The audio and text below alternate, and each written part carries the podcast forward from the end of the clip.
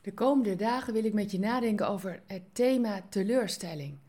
Ben jij wel eens teleurgesteld? Diep gekwetst?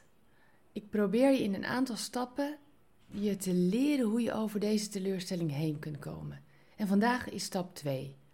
Stel God niet teleur in jouw teleurstelling, maar laat Hem jouw hart helen. Kun je dat?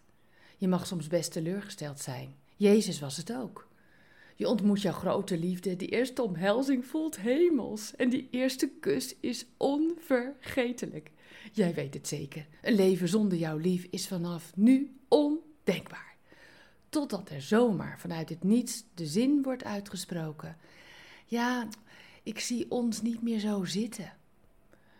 Je bent zomaar aan de kant gezet, diep teleurgesteld, vol vragen en verdriet.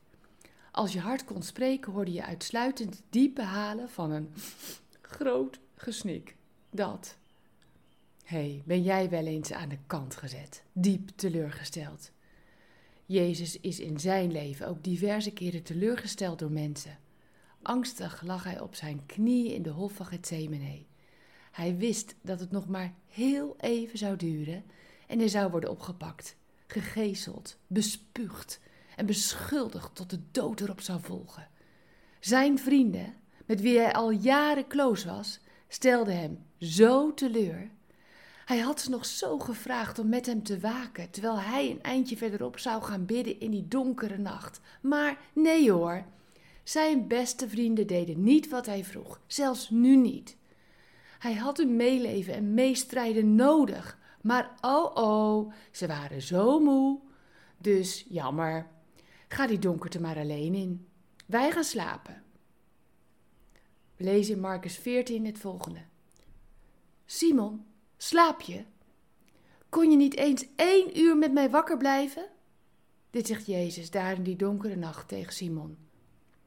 Blijf wakker en bid dat je niet wordt verleid om het verkeerde te doen. Je wil wel graag het goede doen, maar dat is wel erg moeilijk. We lezen het in Marcus 14. Ben jij teleurgesteld door mensen? Doe wat Jezus deed. Ga in gebed. Zoek Hem in de donkerte van je hart. Laat God je hart mogen verlichten en genezen. Zijn genade werkt beter dan welke zwachtel, verbandoos of pleister dan ook.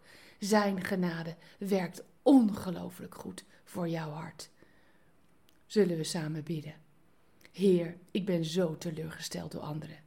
Wilt u alstublieft mijn hart verbinden met uw genade, zodat nieuwe levenskracht, hoop, verwachting en plezier mijn hart zal helen.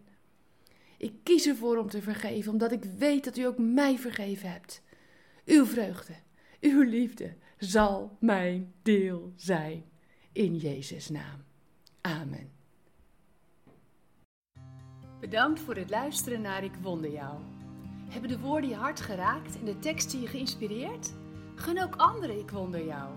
Meld ze aan bij www.ikwonderjou.nl. Ik ben zo blij dat je bestaat.